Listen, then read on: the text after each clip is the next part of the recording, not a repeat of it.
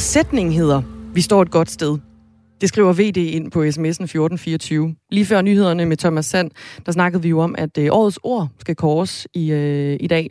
VD han har budt ind med årets sætning. Vi står et godt sted. Jamen, vi mangler årets ord, men den er heller ikke nem. Jeg bliver ved med at nævne navne og tænke øh, årets person. Det er næsten nemmere. Ja, vi snakkede lige om Christian Eriksen her under, øh, under nyhederne faktisk, at det kunne godt have en eller anden relation til alt det, der skete under, under VM, da Christian Eriksen altså faldt om på, på banen. Men hvad, hvad kan ordet være, der beskriver den der fodboldfølelse, hele Danmark var lagt ned af i sommer? Ja, det kan også være, ja, det er jo hele årets ord. Det kan også være øh, fra andre tidspunkter året. Man kan godt lidt glemme, hvad der skete i januar, februar, marts, når man er på den her tilbage. side af året. Det er altså fordi, at øh, årets ord det bliver afgjort i dag. Øh, noget andet, der øh, måske bliver afgjort, det er, om der skal flere øh, restriktioner tilbage. Ja, og vi taler altså med øh, Peter Velblund i den her time, som er coronaoverfører for Enhedslisten. Fordi i dag der mødes Folketingets sundhedsordfører til en orientering om coronasituationen i Sundhedsministeriet. Og forud for mødet her, der er politikerne altså ikke helt enige om, hvorvidt der egentlig er brug for nye restriktioner. I Norge der opfordrer undervisningsministeren forældrene til at sende deres børn i skole, men øh, helt omvendt er det jo herhjemme, hvor skolebørnene igen er blevet sendt hjem. Og vi skal altså tale med en professor også om, hvilke konsekvenser det har for børnene. Og det gør vi klokken 20 minutter over syv. Ulovligt fyrværkeri hentet fra udlandet bliver øh, ofte forsøgt smuglet ind over den danske grænse. I år der kan mængden af tilbageholdt ulovligt fyrværkeri overgå rekordåret fra sidste år.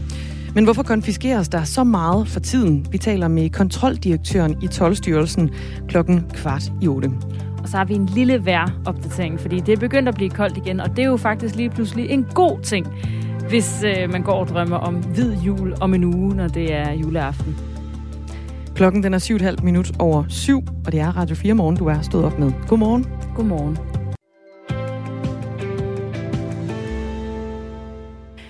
Folketingets sundhedsordfører de mødes altså i dag klokken halv 10 for at diskutere mulige restriktioner, og det er endnu uvist, hvad der vil komme på bordet.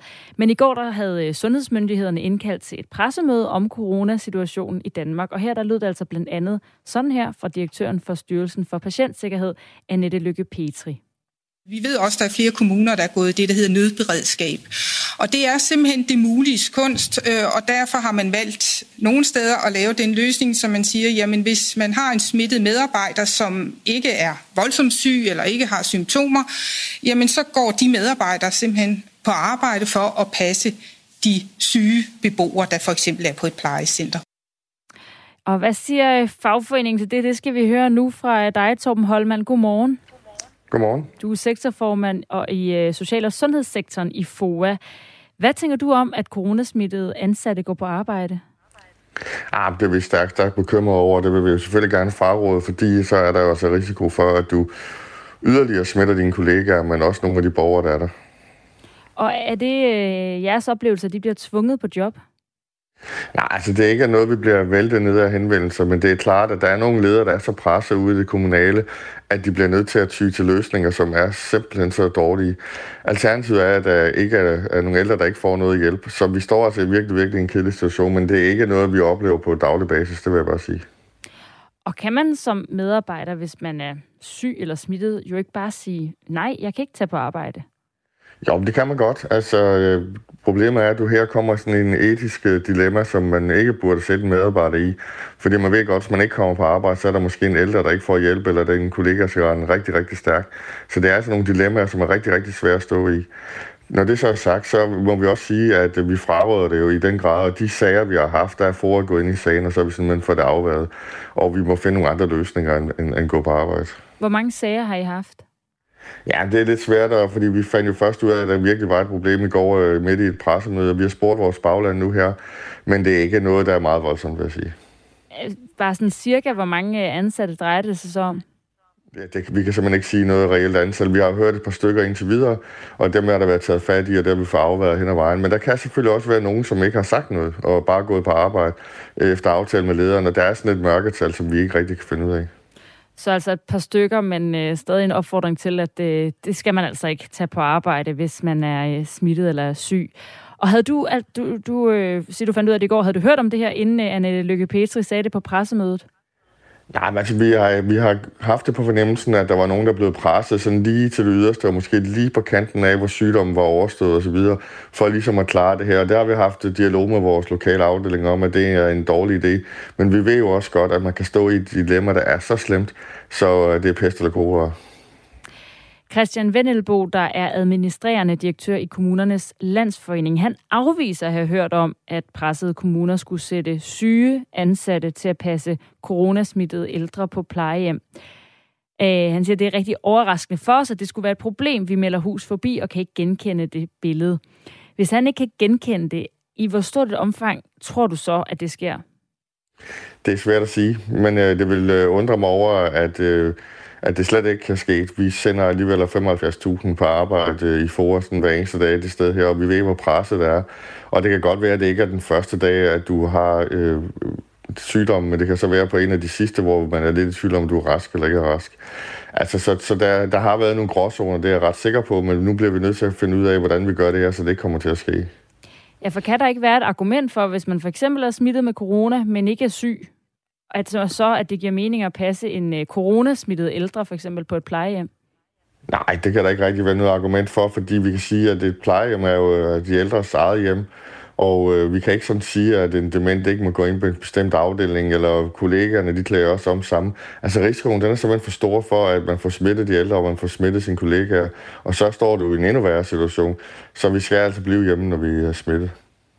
I har øh, møde med kommunernes landsforening i dag, og hvad, hvad er det, du øh, skal ud af det? Nej, man kan sige, at det møde det handler om øh, den generelle situation på ældreområdet. Vi er stærkt presset, og vi mangler rigtig, rigtig meget personale. Så nu skal vi have set ind i, om vi kan finde nogle sådan, nu og her løsninger på de problemstillinger, vi står i. Så det håber vi finder ud af. Hvordan finder man en løsning på det?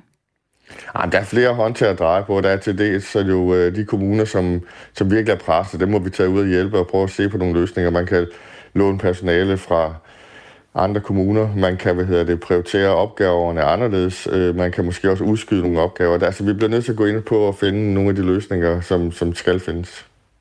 Og så er det jo øh, klokken ja, halv til i dag, at Folketingets sundhedsordfører skal mødes og tale om øh, ja, nogle restriktioner. Vi ved ikke hvilke. Hvad, hvad håber du, at, øh, at de finder frem til? Altså, når man arbejder i sundhedsvæsenet, og især ældreområdet og sygehusområdet lige nu, som er så presset, som det er, så håber man, altså, at man strammer skruen en lille smule det er ikke godt, at vi har 10.000 smittet om dagen. Og vi kan se, at øh, det betyder, at øh, vores medlemmer, der arbejder i ældreplejen for eksempel, skal blive hjemme, fordi de endelig er nærkontakt, eller de selv bliver smittet. Og det er sådan set det, der presser os. Så vi skal huske på, at de ældre har jo behov for hjælp, ellers så, ellers så var vi der jo ikke. Øh, så vi skal simpelthen på arbejde og hjælpe dem. Det presser os rigtig meget, så jeg håber, at de strammer skruen lidt.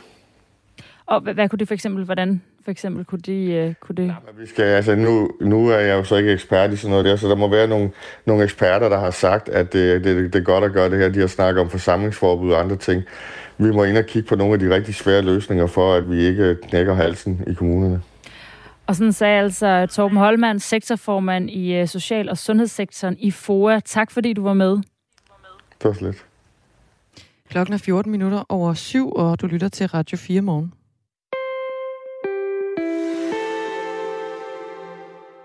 Der er kun en uge til juleaften. Og spørgsmålet det er jo så, om øh, det bliver hvid jul i år. Selvom der kun er syv dage tilbage, så er der altså stadig en smule usikkerhed i prognoserne. Det fortæller Sebastian Pelt, værvært og meteorolog hos TV2 Været. Øh, ja, men altså det er jo noget, vi sætter på øh, TV2 Været. Det har vi gjort i mange år, og det er jo blevet sådan en øh, ting, som seerne og læserne elsker at følge med i. Og det er selvfølgelig øh, ikke bare øh, gætværk. De første par dage i december, der kan man ikke sige noget om øh, juleværet med særlig stor nøjagtighed. Så der bruger vi lidt gamle vejrvarsler og, og, og statistiske be, betragtninger. Men nu er vi en uge øh, til jul, som du lige siger. Og det er lige på den her grænse, det bliver rigtig spændende, fordi vi er så tæt på nu, at øh, prognoserne viser et bud på juleværet, men omvendt er vi også stadigvæk lige præcis så langt fra, at usikkerheden er meget markant. Øh, og det er jo derfor, vi typisk, normalt når vi viser en vejrudsigt, højst har et femdøgnsskema på, fordi kommer vi meget længere ud end øh, dag 7, som vi har nu, ja, så begynder usikkerheden at være så stor, øh, når man taler om sådan noget som, der skal være sne på en bestemt dato, at, at det er 50-50.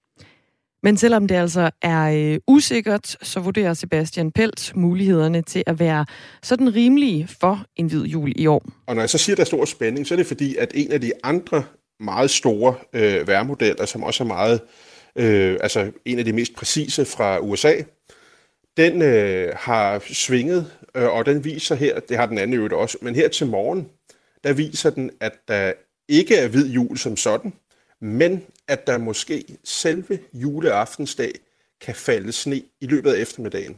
Så så kan det næsten ikke blive mere spændende. Altså en juleaftensdag, der starter kold med frost, og så kommer der sne op over Danmark. Så der er det store spørgsmål selvfølgelig, hvor langt når det snevejr brede sig inden kl. 16, hvor stor en del af Danmark når at få sne, og øh, så man kan sige, hvis jeg skal sætte nogle procenter på her til morgen, øh, og det skal jeg, fordi jeg skal sætte det der virusbarometer her øh, på TV2's hjemmeside, så vil jeg sige, at øh, sandsynligheden for den landstækkende hvide jul, altså at, at vi lige meget hvor i Danmark vi bor nærmest, kan være sikker på at få sne juleaftensdag, øh, at der ligger noget sne, så er den på en øh, 15-20 procent, vil jeg sige, her til morgen. Og når den ikke er højere, så er det fordi, at det især det kriterium, at det er hele Danmark. Det er det, der er meget, meget svært at få opfyldt. 15-20 procent chance for en øh, hvid jul i år, melder øh, værvært og meteorolog hos TV2-været Sebastian Pelt altså om her. Men det er altså usikkert, hvordan vejret det bliver om øh, syv dage, altså når juleaften rammer det er det, at hvis man forestiller sig et meget, meget højt bjerg, øh, som en højt spidst bjerg, og helt op på toppen, der ligger en øh, bold helt stille, øh, og, og man skal passe på, at man ikke rører ved den, for så ruller den ned.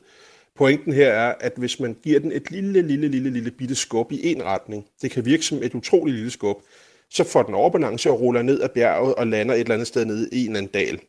Du kan også give den et lille, lige så lille skub, men bare i en marginal anden retning. Skubbet er næsten ligesom det, du gav før, men den ender med at rulle et helt andet sted hen. Og det er det, der er prognosers natur. Det er det kaotiske, at en lille, lille bitte ændring lige i starten af prognosen, og det er det, prognoser er øh, iblandt. De er ikke totalt ens. Så kan det få meget, meget stor indflydelse på det, altså når man så skal sige, hvordan det har været som syv dage. Så de første dage vil de normalt være meget ens, så betragter vi udsigten som værende sikker, men når tiden går, så kan prognoser øh, divergere meget, altså sprede sig fra hinanden og det er et udtryk for stor usikkerhed. Og jeg kan sige, at det, der er sikkert, som virker meget sikkert lige nu om en uge, det er, at det er blevet betydeligt koldere, end det meget milde vejr, vi har i de her dage. Så for en gang skyld en øh, god ting, at det bliver koldere. Det her, det var Sebastian Pell, værvært og meteorolog hos TV2 Været. Klokken den er 18 minutter over syv.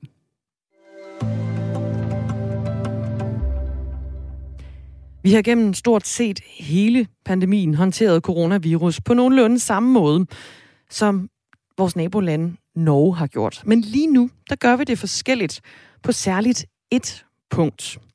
I Norge der går børnene nemlig stadig i skole, og undervisningsminister Tonje Brenna opfordrer forældre til at sende børn og unge i skole og i børnehave. Og hun siger sådan her til nyhedsmediet VG. Min oppfordring er alltid å sende barn i skole og barnehage. Det er veldig bra for de ungene. Og så forstår jeg likevel bekymringen man har for smitte. Eh, og jeg kan forstå den helsemessige bekymringen for at man er redd for at ungene skal bli syke. Men da er det viktig å minne om at barn, jo yngre de er, jo mindre syke blir de. Og vi oversætter lige her kort. Min opfordring er altid at sende børn og unge i skole og børnehave. Det er rigtig godt for børnene. Så forstår jeg stadig den bekymring, man har for smitte, og jeg kan godt forstå den helbredsbekymring, man har for, at børnene bliver syge. Men så er det vigtigt at huske, at jo yngre de er, jo mindre syge bliver det. Sådan lyder det altså fra den norske undervisningsminister Tonje Brenna. Omvendt, så er skolebørnene i Danmark sendt hjem lige nu. Det blev besluttet på et pressemøde den 8. december, hvor statsminister Mette Frederiksen sagde sådan her. I grundskolerne, der hjemsendes børnene fra 0. til 10. klasse fra og med onsdag den 15. december til og med tirsdag den 4. januar. Altså en forlænget juleferie. Ja, i Danmark er øh, børnene i skolen sendt hjem, men det er altså ikke tilfældet i Norge. Karen Vistoft, godmorgen. Godmorgen. Professor på Danmarks Institut for Pædagogik og Uddannelse på Aarhus Universitet. Og så har du forsket i børns trivsel her under coronapandemien. I Norge, der holder skolerne stadig åbne. Mener du også, at vi burde have gjort det her hjemme i Danmark?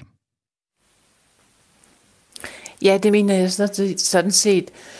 Øhm, det, at Mette Frederiksen siger, at de får en øh, forlænget juleferie, det, det mener jeg faktisk ikke, de gør. Øh, de får en juleferie mere, øh, og, og det, det kan godt være, det lyder sådan lidt øh, mystifistisk, at jeg siger, at det, det er ikke en forlænget, men det er en juleferie mere. Ja, den skal vi lige men, have forklaret, tror jeg. Øh, lærerne har stadig... Ja, ja, ja, det tror jeg også. Lærerne har stadigvæk undervisningspligt. Det kan godt være, at lærerne de øh, synes, at det er øh, glædeligt, og de laver alle mulige sjove ting her op til jul. Men det, der er problemet, det er, at øh, alle børn har godt af at komme i skole, og alle børn har godt af at komme i børnehave. Og det er ikke de allerflest. Altså, det, det, det jeg vil sige med det, det er, at de, de børn, som har det sværest, og det er også dem børn, det er også de børn, som øh, skolerne tilbyder nødundervisning og så videre. Men de børn, der har det sværest, deres juleferie bliver, den bliver, den bliver længere, og det er ikke alle børn, der, der, der synes, at julen er, øh, er bare saliggørende. I julen, der er det ligesom om, at det forventes, at der skal være en glædesfest. Øh, men det er virkelig sådan, at øh, forældre går op i limningen, de er stressede, de er... Øh, øh, mange børn oplever, at øh, det at det holder juleferie, det foregår måske for en Disney-show eller sådan et eller andet. Men, men, men det er virkelig ikke altid lige nemt for børn at være hjemme i julen. Og derfor synes jeg, at tre dage i den ene ende og en dag i den anden ende, det, det, det, er, det, det er ikke det, vi skal, øh, det er ikke det, vi skal gå efter her i Danmark. Jeg kan meget bedre lide Norges model, og jeg, jeg, jeg tilhænger mig, at, øh, at, at man siger, at børn har godt af at gå i skole. De, øh, de, de har ikke Ja. Øh, de, har, de har ikke godt af at være hjemme, øh, så videre, så videre, så videre. Og Karen Vissoff, det er der jo nok øh, rigtig mange, der er enige i. Altså, der er jo mange, og nok også øh, ja, regeringen, der vil sige, det er bedst for børnene at blive sendt i skole, men at der lige nu er nogle andre hensyn, nemlig ikke at sprede smitten, som børnene jo er øh, med til at smitte i, øh, i høj grad af vurderingen. Så altså, giver det ikke mening, rent undtagelsesvist, ja. i forhold til smitten, Nej. at sende dem hjem? Ja, jo, jo, jo. Jo, altså, og man kan sige, at tre dage i den ene ende og en dag i den anden det er jo selvfølgelig ikke så meget, men, men det der er, det jeg synes er, øh, er det store problem i det her, det er, at det er børnene, der bærer byrden.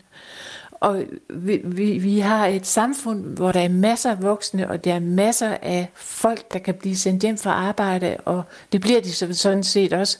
Men hvorfor, hvorfor skal det lige gå ud over børnene en gang til? Det, altså det må jeg sige, det er jeg ikke, øh, det er jeg ikke tilhænger af. Jeg synes, børnene har båret alt for meget i forvejen, og, og det er ikke meningen, at de skal igen bære byrden på deres skuldre. Ja, og den her byrde, som, som du taler om her, ved at de altså bliver hjemsendt fra, fra skole, hvad, hvad betyder den for børnene? Børnene, de savner deres kammerater, de savner skole, de savner alt det sjove, de skulle her op til jul. De er, øh, de, de bliver kede af det, fordi at de, øh, altså mange børn holder af at gå i skole. De holder af deres lærer, de holder af deres kammerater, og de, øh, og, og de, hvorfor skulle de lige bære øh, byrden øh, for, for, for den smitterisiko, der er i samfundet i dag? Jeg ved godt, at der er flere forældre, som synes, at det er velkommen, fordi så er de fri for at blive smittet derhjemme, fordi det er børnene, der tager smitten med hjem. Men altså, det er altså ikke rimeligt, at øh, det er børnene, der skal stå for mål igen en gang til. Men det er jo kun i en begrænset periode, de, de bliver sendt hjem.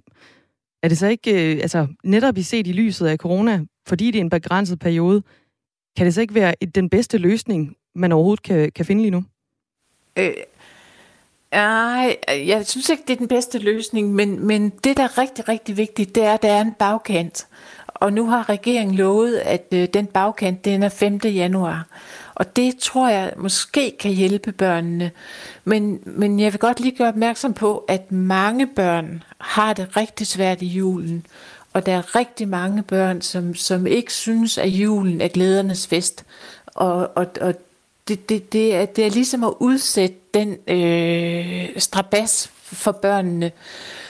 Fordi de er i skilsmisseforældre, fordi at øh, forældrene går op i limningen, fordi at øh, der er stress, der er jag, der er alt muligt i familierne.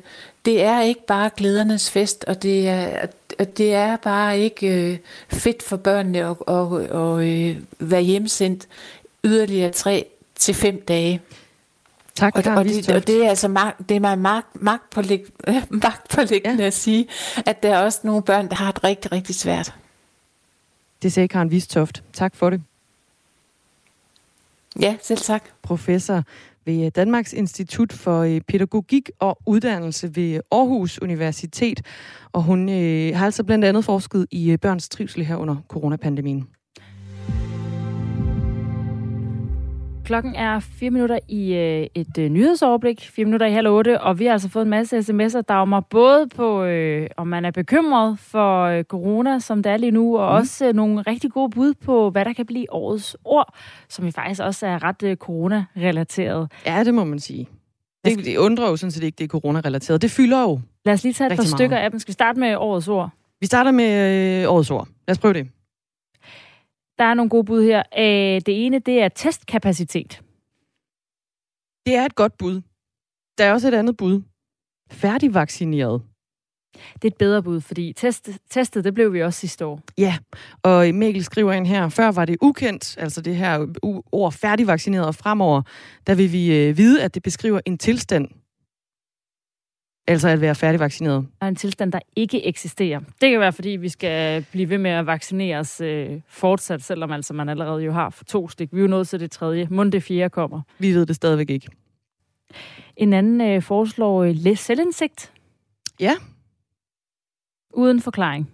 Og det er altså fordi i dag, der bliver øh, årets ord kåret, og øh, Dagmar, du har spurgt efter nogle øh, gode bud, hvad man, øh, det kunne være. Vi havde ikke selv lige nogle øh, oplagte bud, men færdigvaccineret, også fordi du taler om, at det tit skal være noget lidt, sådan, lidt opløftende.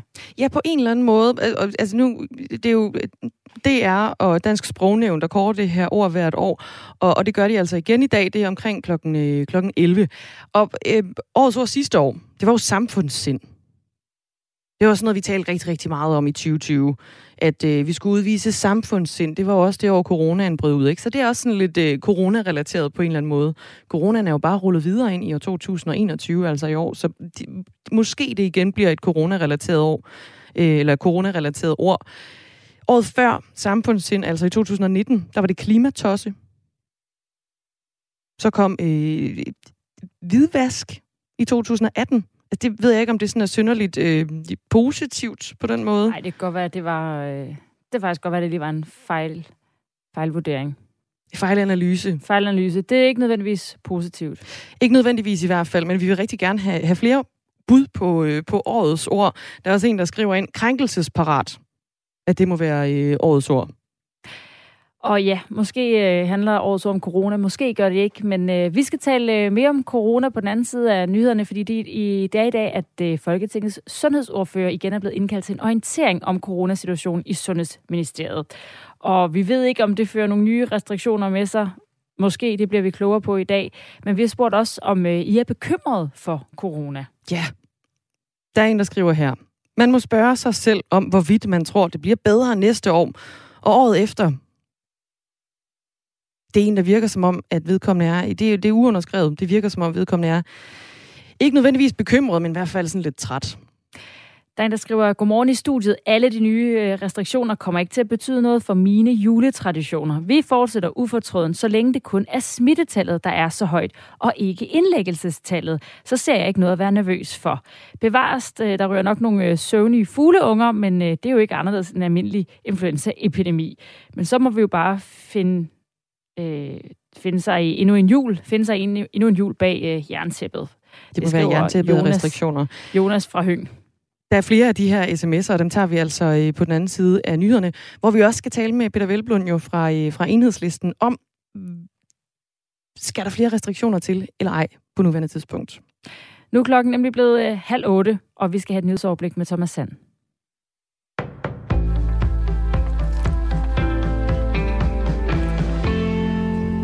I dag skal Folketingets sundhedsordfører til møde, og det er den klare forventning, at regeringen vil foreslå nye restriktioner for at mindske smitten med covid-19. Den nye omikron-variant har sat turbo på smitten. Antallet af indlagte stiger, og sundhedsvæsenet er igen hårdt presset. Derfor er enhedslisten klar til at støtte selv vidtgående forslag om nye restriktioner, siger sundhedsordfører Peter Velblund. Jamen, det er klart, det der bekymrer, det er den øh, helt eksplosive stigning i antallet af omikron-tilfælde. Uh, og nu har vi ikke tilstrækkelig viden om, hvor farlig omikron er, men det afgørende er jo, at hvis vi ikke reagerer nu, øh, så risikerer vi simpelthen at blive øh, kørt over, og vi kommer til at reagere på bagkant, hvor vi ikke kan nå at dæmme op. Øh, så for mig at se er det helt afgørende, at vi får vedtaget nogle nye smittereducerende tiltag. Øh, det kan være i forbindelse med, med nattelivet, det kan også være indførelse af et, øh, et forsamlingsloft øh, ved indendørs begivenheder i, i det offentlige rum, og selvfølgelig også nogle anbefalinger i forhold til, hvordan vi kan være forsamlet her i den kommende tid, hvor vi mødes på tværs af, af generationer og, og, og regioner. Sidste år var der en relativt hård nedlukning i Danmark. Her var der et forsamlingsloft på 10. Natlivet var lukket ned. Skolerne var lukket. Adspurgt om, hvor alvorlig situationen er nu sammenlignet med tidligere perioder under pandemien, svarer Peter Velblund.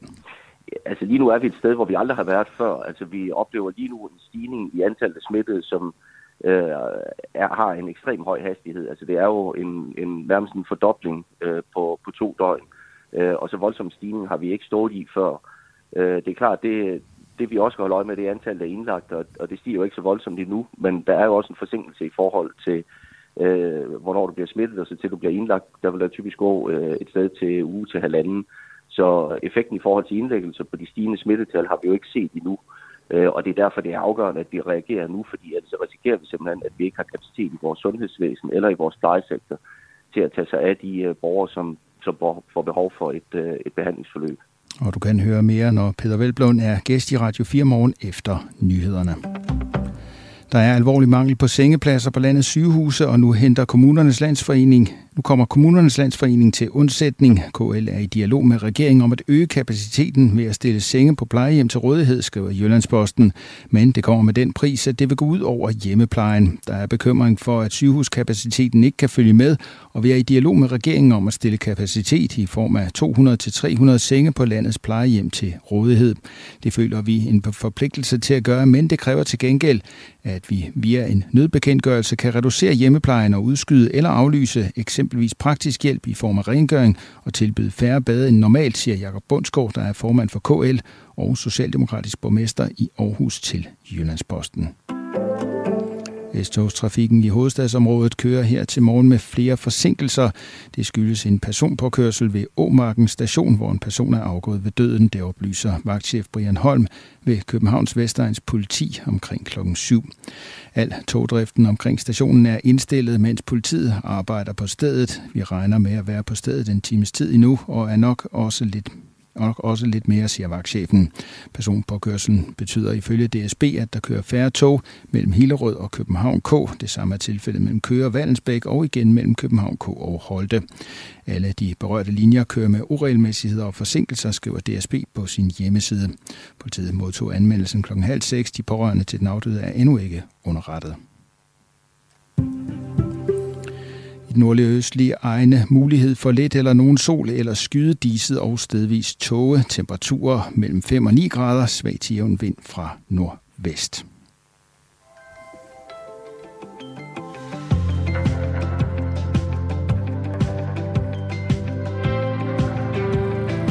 Klokken er fire minutter over halv otte. Det her det er Radio 4 morgen med øh, Dagmar Em Østergaard og Astrid Date, og det var Thomas Sand, du lige hørte i nyhedsstudiet. Og øh, vi har jo sagt her et par gange den her morgen, at øh, Folketingets sundhedsordfører skal mødes halv ti til en orientering om coronasituationen i Sundhedsministeriet.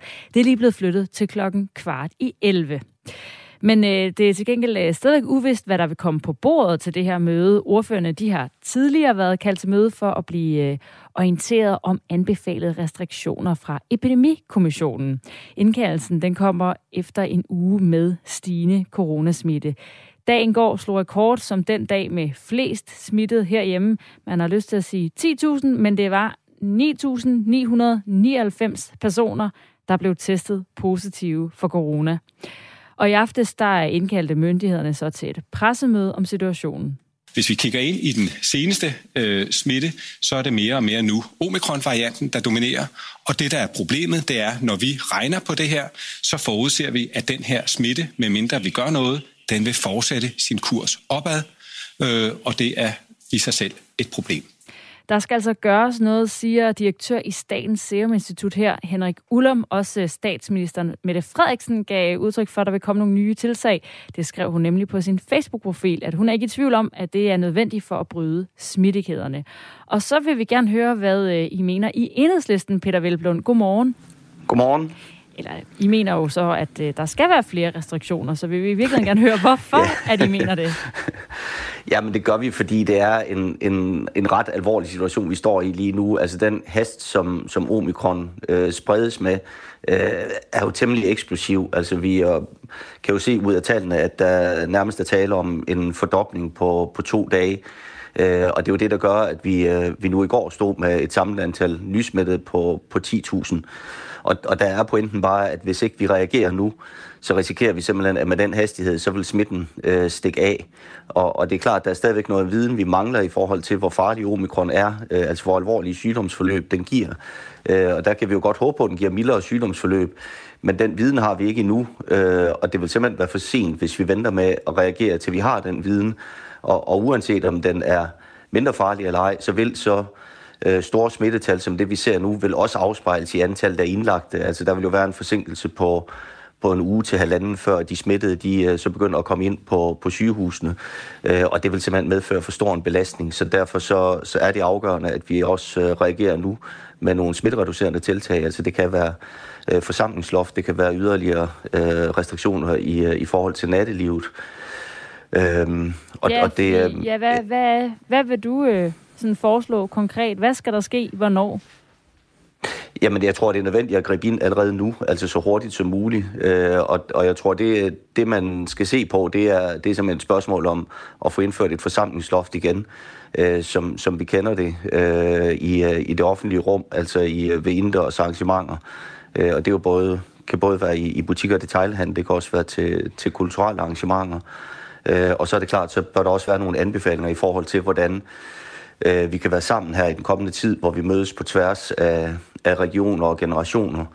Øh, så der også er en sammenhæng imellem det, det loft, der vi kan indføre øh, i, øh, i det offentlige rum, og så de anbefalinger, vi kan komme med, hvordan man, man mødes privat.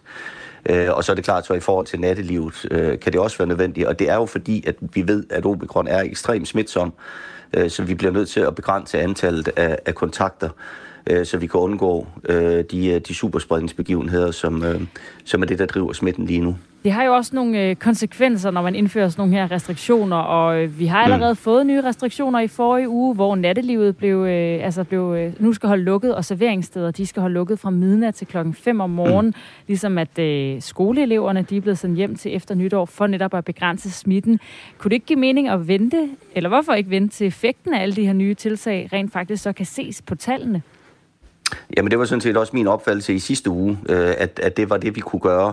Øh, men, men de seneste tal, vi har fået nu i forhold til, til omikrons øh, spredning, altså med den hastighed, den spreder sig, der, der kommer vi simpelthen på bagkant, hvis vi venter så længe. Øh, og, og derfor så bliver vi nødt til at, at reagere nu. Altså når vi har 10.000 daglige nysmittede øh, i, øh, i går, øh, med den øh, hastighed, den spreder sig, så kan vi jo forvente, at de tal kommer op øh, på, på 15, øh, 18, måske 20.000 i løbet af næste uge. Øh, og, og, og der kan vi simpelthen ikke, øh, altså hvis smitten den når at brede sig så meget, så kan vi ikke nå at, at tage luften ud af den, hvis det viser sig, at det skulle være nødvendigt. Øh, og, og alene med så mange øh, daglige nysmitte, det vil lægge et enormt pres på vores kapacitet, både i forhold til sundhedsvæsen, i forhold til, til test, i forhold til smitteopsporing. Altså folk oplever jo allerede i dag lange ventetider, både i forhold til, til test og, og smitteopsporing øh, og i princippet også vaccination. Øh, og, derfor bliver vi simpelthen nødt til at, at, at få lagt en dæmper på den stigning, hvis ikke hele systemet det skal bryde sammen. Og en ting er jo altså smitten, ikke? Altså selvom smitten stiger, og rekordmange blev smittet i går, så er det jo ikke øh, noget nær så mange som øh, indlagte, som vi har i år, som vi havde som sidste år. Så mm. hvad er det, du frygter at komme på bagkant af, hvis ikke øh, de her restriktioner bliver sat i søen? Ja, det er, det er jo, at når vi kan se, at antallet af smittede stiger, selvom det skulle betyde, at en mindre andel Øh, af dem, der bliver smittet af omikron, bliver indlagt i forhold til den andel af dem, der bliver smittet af delta, så vil det jo betyde et, en stigende antal øh, indlæggelser. Altså vi har jo ikke stået med så øh, altså hverken med så mange daglige nysmittede, som vi står med nu. Vi har heller aldrig stået i en situation, hvor antallet af smittede stiger så hurtigt, øh, som det gør nu. Altså en fordobling på, på to døgn for omikron er jo, øh, er jo temmelig voldsom. Øh, og derfor, hvis ikke vi griber ind nu, ja, så får vi så mange smittede, så det også vil afspejles i antallet af indlagte her om en, øh, en uge eller halvanden. Og så kan det godt ske, at nogle af dem skal være indlagt i kortere tid og have, have mildere forløb men det kræver stadigvæk indlæggelse, og hvis ikke, øh, hvis ikke vi griber ind, ja, så bliver den benhårde prioritering, der foregår i sundhedsvæsenet lige nu, jo bare endnu hårdere, og man vil afvige, opleve, at, at patienter, som er behandlingskrævende, som er syge, vil blive afvist. Øh, og det bliver vi simpelthen nødt til at være på forkant for at undgå, at vi kommer til at stå i den situation. Så altså Peter Velblom, coronafører for Enhedslisten, der mener, at der hurtigst muligt skal flere restriktioner mod coronasmitten. Tak fordi du var med. Selv tak. Og vores reporter, Emil Mortensen, han har været øh, på gaden i København for at tale med folk om, hvad de tænker om den her stigende smitte, som vi altså lige rundede med Peter Velblund, og om mulige nye restriktioner også. Og det er altså ikke noget, som gør folk sådan, øh, ja, synderligt bekymrede, som det er lige nu. Øh, men Maria Larsen. Er du bekymret for den, øh, den stigende smitte og coronasituation i Danmark lige nu? Øh, nej, egentlig ikke. Hvordan kan det være? Jamen, det ved jeg ikke. Øh, jeg er sygeplejerske og arbejder i sundhedsvæsenet, men øh, det er jo presset, men af andre årsager inden corona. Har du tænkt dig at gøre noget særligt op til jul, eller hvordan? Øh, nej, vi holder jul, som vi plejer. Hvad vil du sige til, hvis der bliver indført, flere restriktioner? Jamen, så synes jeg måske, at øh, det begynder at miste troværdigheden i forhold til, at vi alle sammen skal vaccineres og så videre, hvis der skal indføres yderligere altså, troværdighed i forhold til, om vaccinerne virker? Eller? Lige, lige just. Vi fik jo alle sammen at vide, at vi skulle se at blive vaccineret, så vi kunne holde samfundet åbent. Så hvis man lukker yderligere ned på det, når nu vi bliver vaccineret, så knækker filmen. Jeg hedder Barry, og øh, det er min søn. Hvad kan man få, Arnie? Er, er I bekymret over, at der, der er stigende smitte med, med corona, og der er flere og flere, der bliver indlagt? Er det noget, I bekymrer jer om? Vi er ikke så bekymret lige nu, fordi øh, det er næsten ja, det, det er så langt nu med den samme situation. Vi, vi laver, hvad vi kan, og vi uh, holder fast til den uh, advice, vi får fra government. Gør I noget specielt herop til jul, i forhold til, hvis I skal til at samles med, med jeres familie juleaften? Ja, den her er vores sidste uh, lille outing i byen, for vi skal uh, isolere uh, i, i vores hus, uh, vores lejlighed, for den næste uge, fordi vores plan er at rejse til Fyn til at blive med uh, mormor og morfi i Katamina. Men I har simpelthen tænkt jer at, at, at sådan, uh, isolere jer som familie her den næste uge op til juleaften? Ja, vi har alle tre barn hjemme nu. Jeg arbejder for hjemme, min kæreste arbejder for hjemme også. Hvad vil du sige til, hvis der blev indført flere coronarestriktioner? Hvordan vil du have det med det? Ja, jeg er alt for restriktioner lige nu, faktisk. Mette Seneca Jensen. Er du bekymret for tiden over, over de her, den her udvikling i, i coronasmitten og coronasituationen i Danmark? Øh, sådan både og, vil jeg sige. Altså sådan helt personligt tænker jeg, at det skal jeg nok klare, hvis det er. Men måske mere det der med, hvis det hele lukker ned igen, og øh, vi får sådan de der lukkede byer, og folk øh, bliver isoleret igen hjemme hos sig selv og bliver ensomme og triste. Tager du nogle særlige forholdsregler herop mod, mod jul, hvor man måske skal samles øh, lidt på tværs generationer? Mm. Det er både og. Altså, jeg passer på, hvor jeg går hen og spritter af og holder afstanden og alt det, man nu skal. Ikke? Altså, det prøver også at leve livet, mens det hele står på. Det er hele tiden en balancegang, synes jeg. Hvad, hvad tænker du om, øh, om mulige nye restriktioner? Er det, er det noget, du synes, der er en god idé? Nej, det tror jeg ikke, jeg synes er nødvendigvis er nogen god idé lige nu. Jeg håber, vi kan alle sammen tænke os godt om at passe på hinanden, uden at vi behøver at skal lukke samfundet ned. Hvad, hvad vil du så sige til, hvis man for eksempel indførte, at øh, der kom et forsamlingsforbud på, på maks 10 personer for eksempel? Hvad vil du synes om det? Men det vil jeg da blive lidt ked af øh, i forhold til, øh, når man gerne vil mødes øh, sammen, og man er øh, blevet testet, og der er alle de muligheder, der er for det, og mange af os er efterhånden også godt vel vaccineret og sådan noget, ikke? At, øh, så vil jeg tænke, altså hvad bliver så også næsten det næste? Altså kan vi, kan vi snart gøre mere for at udrydde det, ikke? Det var altså Radio 4's Emil Mortensen, der har øh, fanget et par personer på, på gaden i København i forhold til, om de er øh, bekymrede for den stigende smitte og de her også nye mulige restriktioner, som der jo bliver øh, snakket om. I dag der er sundhedsordførende i hvert fald på Christiansborg og i Folketinget, de er indkaldt til et øh, møde kl. 10.45. Og det er jo sådan en, en, en orientering om coronasituationen. Og vi ved stadigvæk ikke, hvad der vil komme på bordet. Det skal vi lige huske at nævne. Øh, men indkaldelsen her kommer altså efter en, øh, en uge med, med stigende coronasmitte. Og i går, der ramte vi jo vi var så tæt på 10.000 øh, nysmittede med corona i Danmark, som man faktisk overhovedet kan være. 9.999 blev altså registreret smittet i går. Og vi har også fået øh, sms'er på det her, Astrid. Ja, Jakob øh, på 52 fra Smørum, og vi kan jo lige sige, det er dejligt, når I øh, underskriver det med navn, og hvor I øh, kommer fra, ja, når I skriver ind på øh, 1424. Han har skrevet R4. Vi har fem børn. To har haft corona, som var delta, og de havde absolut ingen symptomer. Ikke engang snot. Jeg er ikke bekymret. De andre børn slikkede på deres ting, og jeg sov med dem. Ingen blev smittet. Det bliver nok anderledes med omikron, but still. De voksne har fået to stik, hvilket nok hjælper til at holde det på stangen. Tak for et godt program. Hold det stangen. Jakob skriver også ind, nej, det bekymrer mig ikke med smitteudviklingen. Det, der bekymrer mig, er, at politikere og journalister ikke har haft mere fokus på det reelle problem, skriver han. Og så kommer der et, et kolon, at man har snorkboblet i sundhedsvæsenet og ikke fået opgraderet det seneste år, men tværtimod skåret yderligere ned. Og Lars, han er måske ikke bekymret, men mere øh, træt af restriktionerne. Han skriver fra Sønderborg, jeg overvejer at skulle snart at gå i vinterhi og først stoppe igen, når restriktionshelvede engang er overstået.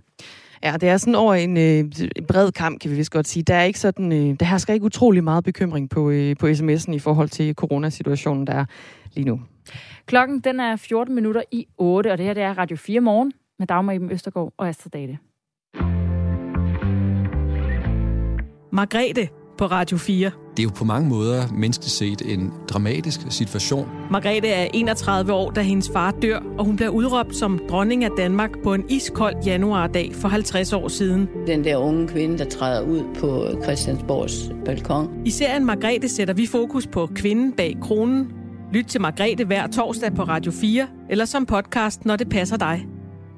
Radio 4 taler med Danmark.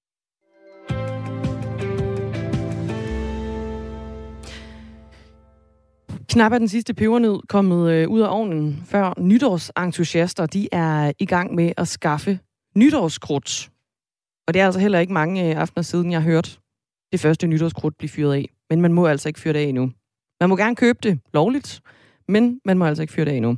Men højsæsonen for import og konfiskering af ulovligt nytårsfyrværkeri fra udlandet er altså i fuld gang. Og det betyder, at øh, Tolstyrelsen har ekstra travlt i de her dage, og styrelsen vurderer, at årets fangst af ulovligt fyrværkeri meget vel kan overgå rekorden fra sidste år. Hvorfor der konfiskeres så meget ulovligt fyr- fyrværkeri, det skal vi øh, tale med Michael Lund om, som er kontroldirektør i Tolstyrelsen. Godmorgen. Godmorgen. Hvorfor beslaglægger danske myndigheder så store mængder fyrværkeri ved, øh, ved grænserne for tiden? Ja, de, øh, de mange tilbageholdte kilo skyldes jo især øget opmærksomhed og kontrol fra 12 side. Og øh, vi tilbageholder jo lovlig fyrkeri året rundt, men øh, der er ingen tvivl om, at vi ser mere fyrkeri her op mod nytår. Øh, de sidste par år har vi generelt set øh, mere ulovlig fyrkeri i tolvkontrollen, og særligt hos øh, Øh, post- og kurervirksomheder, hvor en, en del af det her fyrkeri øh, netop er sendt fra øh, landene i Østeuropa. Så man kan sige, øh, hvad enten der er tale om borgere, der uvidende bryder reglerne, eller der er tale om organiseret øh, kriminalitet, sætter man i virkeligheden mange menneskers øh, helbred i fare. Også sit eget, fordi fyrkeriet kan være produceret øh, uden hensyn til de almindelige regler for produktsikkerhed. De og derfor arbejder vi så også... Ja. Jamen det er fordi, jeg tænker, de, de, hvad er det for nogle grænser? Altså vi har jo øh, flere grænser udad til på den ene eller anden måde. Kun en, der, godt nok er landfast. Men hvor, hvor kommer det her fyrværkeri ind fra? Det her fyrværkeri kommer ind over øh, landegrænserne, øh, altså de, de grænser, som øh, går ned øh, den sydlige grænse. Det vi taler også i øh, post- og kurér-centrene, øh, som er der, hvor forsendelser kommer ind til Danmark fra udlandet. Så i virkeligheden kommer øh, forsendelserne, hvor, som vi kigger efter fyrværkeri i, ind, øh, flere steder fra. Og hvad for en type fyrværkeri er det, er det typisk, der bliver forsøgt smuglet ind i, øh, i Danmark? Det er, jo, øh, det er jo egentlig meget bredt, øh, men i pakkerne som, og de her forsendelser, som vi øh, kigger i, der finder vores toller alt fra øh, store kanonslag, der findes øh, batterier og diverse knaldfyrkeri. Øh, vi finder også røggranater, romerlys og, og nødraketter. Og øh, alle de her typer fyrværkeri, er de særligt farlige? Ja, det, det, det kan man sige, det er. Fordi øh, når fyrkeriet kan være produceret, øh, som jeg nævnt, uden øh, den her hensynstagen til de almindelige regler for, for produktsikkerhed, så kan det faktisk være ekstremt farligt. Og derfor er det simple råd også simpelthen øh, kun at købe sit bryggeri øh, ved de godkendte salgsteder øh, herhjemme. Michael Lund, mens jeg lige øh, riser en øh, omgang fakta op i forhold til øh, fyrværkeri og alt det her, der bliver beslaglagt, kan jeg så ikke lige bede dig om at, og lige prøve at se, om øh, mikrofonen den sidder og skuer en lille smule på en, øh, en skjortekrav, monstro? Der er sådan en, en, en, en knitron på linjen nemlig. Og så kan jeg lige i, øh, i mellemtiden sige, at allerede i løbet af årets første tre kvartaler, der har Tolvstyrelsen øh, konfiskeret 428 kilo ulovligt fyrværkeri, som blev forsøgt smuglet ind i landet. Sidste år der blev rekordstore mængder ulovligt fyrværkeri beslaglagt, nemlig lidt over 600 kilo fyrværkeri. Og tolvstyrelsen øh, bruger både øh, scanner og, og tolvhunde til at øh, udvælge og kontrollere de her øh, øh, forskellige ting, der kommer ind for, for ulovligt fyrværkeri. Rekorden fra sidste år, altså 2020, står formentlig for fald, altså den her rekord på, på 600 kilo, men de endelige tal, de kommer øh, i begyndelsen af det nye år, så dem afventer vi altså øh, fortsat. Men Michael Lund, hvad tænker du om, at der konfiskeres så meget ulovligt fyrværkeri? Det er jo det er meget ulovligt fyrværkeri, og øh, det vidner jo om, at det her råd om kun at købe sit fyrværkeri ved øh, de godkendte salgsteder bestemt tåler en gentagelse. Og har du noget, noget indtryk af, hvad det her ulovlige fyr, fyrværkeri bliver brugt til? Altså er det bare til ren fornøjelse for at få nogle øh, lidt større brag nytårsaften? Det, det, det er forventningen, ja. Altså, det er jo interessant fyrværkeri, der kan købes øh, forskellige steder fra, øh, Øh, blandt andet øh, online butikker og webbutikker.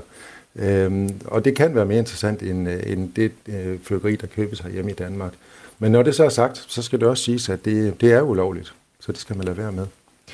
Set i lyset af, af, af de her ret markante mængder ulovligt fyrværkeri, der bliver øh, beslaglagt, altså lidt over 600 kilo øh, sidste år for hele året, og, og de første tre kvartaler i år var det altså 428 kilo. Har I så haft for lidt fokus på den her type smugling, nu hvor man kan se, at, at mængderne de bliver, de bliver større? Nej, det tænker jeg ikke, vi har. Øh, altså, vi tilrettelægger vores, øh, vores kontrol i, i dagligdagen og året rundt, så vi stopper de brødne kar, øh, netop uden at stoppe al handel på grænserne øh, for alle dem, som rent faktisk følger reglerne. Og så kan man sige, at vi jo hverken kan eller skal kontrollere alle varer, der kommer ind, og for den sags skyld ud, fordi hvis vi gør det, så vil øh, handlen gå i stå. En af mine kolleger fortalte øh, tidligere, at han som dreng ofte tog turen over grænsen til Tyskland for at købe fyrværkeri, som man ikke kunne få fat i i Danmark. Hvad er det, man skal huske på, når man handler fyrværkeri i andre lande, Michael Lund? Så her tænker jeg på, at man skal egentlig huske at lade være, fordi det er jo egentlig øh, i virkeligheden meget simpelt. Det er ulovligt at indføre fyrværkeri til Danmark, og det gælder både fyrværkeri, der købes som nævnt i udlandet og tages med hjem, men også det fyrkeri, der er købt øh, i en udenlands webbutik. Og det skal man også huske på, at det gælder, øh, selvom fyrkeriet er mærket med øh, altså CE-mærket, det europæiske CE-mærke, som jo angiver, at øh, produkter i virkeligheden overholder EU-lovgivningen. Men derfor er mit råd så også, at øh, man altså køber sit fyrkeri ved de godkendte salgssteder, som jo åbnede i onsdags øh, og har åbent frem til den 31. december. Michael Lund, tak fordi du var med. Selv tak. Kontroldirektør i øh, Tolvstyrelsen. Og i næste time, der taler vi med en fyrværker, som oplever sådan en negativ hets, fordi andre ikke overholder fyrværkerireglerne. Og øh, som Michael Lund netop nævner her, så er det jo altså øh, muligt at købe legal fyrværkeri i butikkerne fra den 15. december frem til den 31. december. Altså fra i onsdags og så frem til, til nytår. Men man må altså ikke øh, fyre det af endnu. Sådan som jeg nævnte, jeg faktisk havde hørt nogen forleden dag. Jeg tror faktisk, det var onsdag aften, altså den dag, det blev, det blev muligt at købe det lovligt. Men man må altså ikke fyre det af endnu. Det er først fra øh, den 27. december og så til og med den 1. januar, man må fyre øh, fyrværkeri af.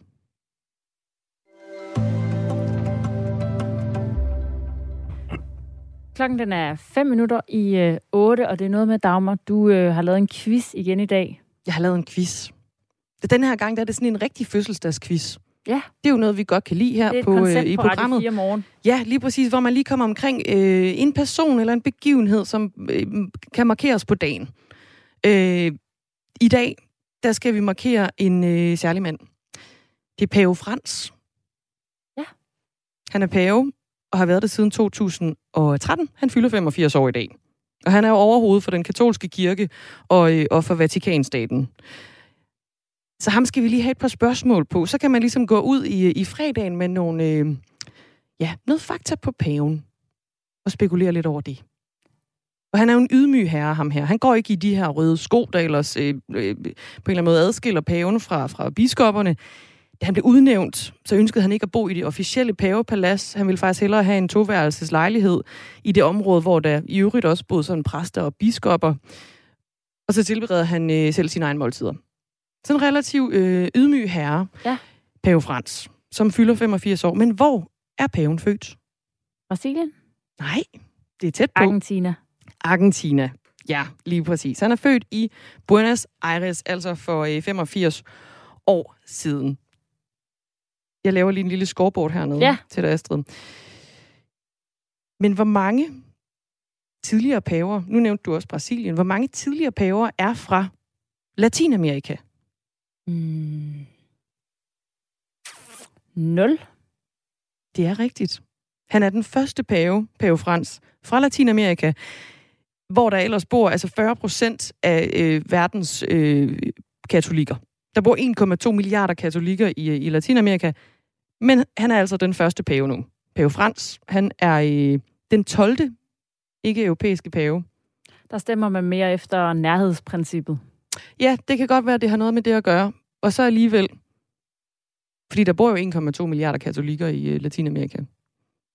Han er den første ikke-europæiske pa- pave i, i over 1200 år. Det gode spørgsmål, det er jo så, der har været, øh, ikke været europæiske paver i øh, 1200 år, men hvor mange paver har der egentlig været før pave Frans? I 1200 år? Mm-hmm. Øh...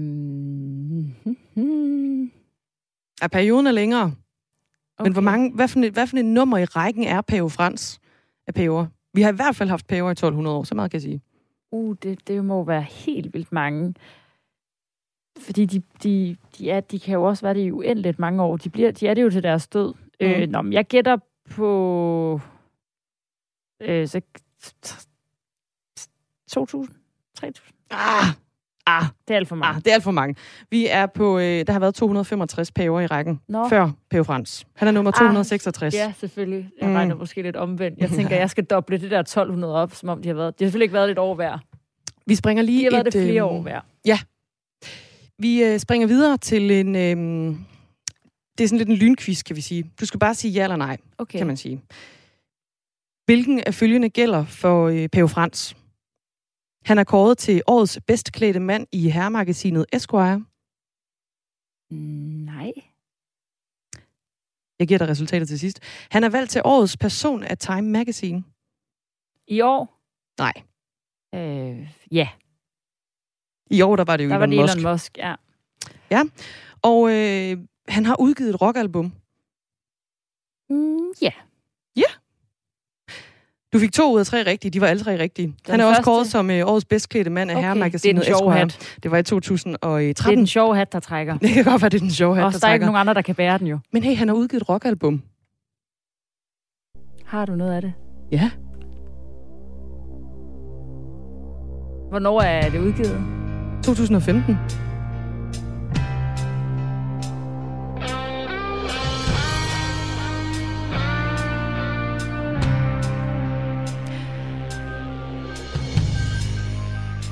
Der er sådan et godt langt indløb på det her nummer.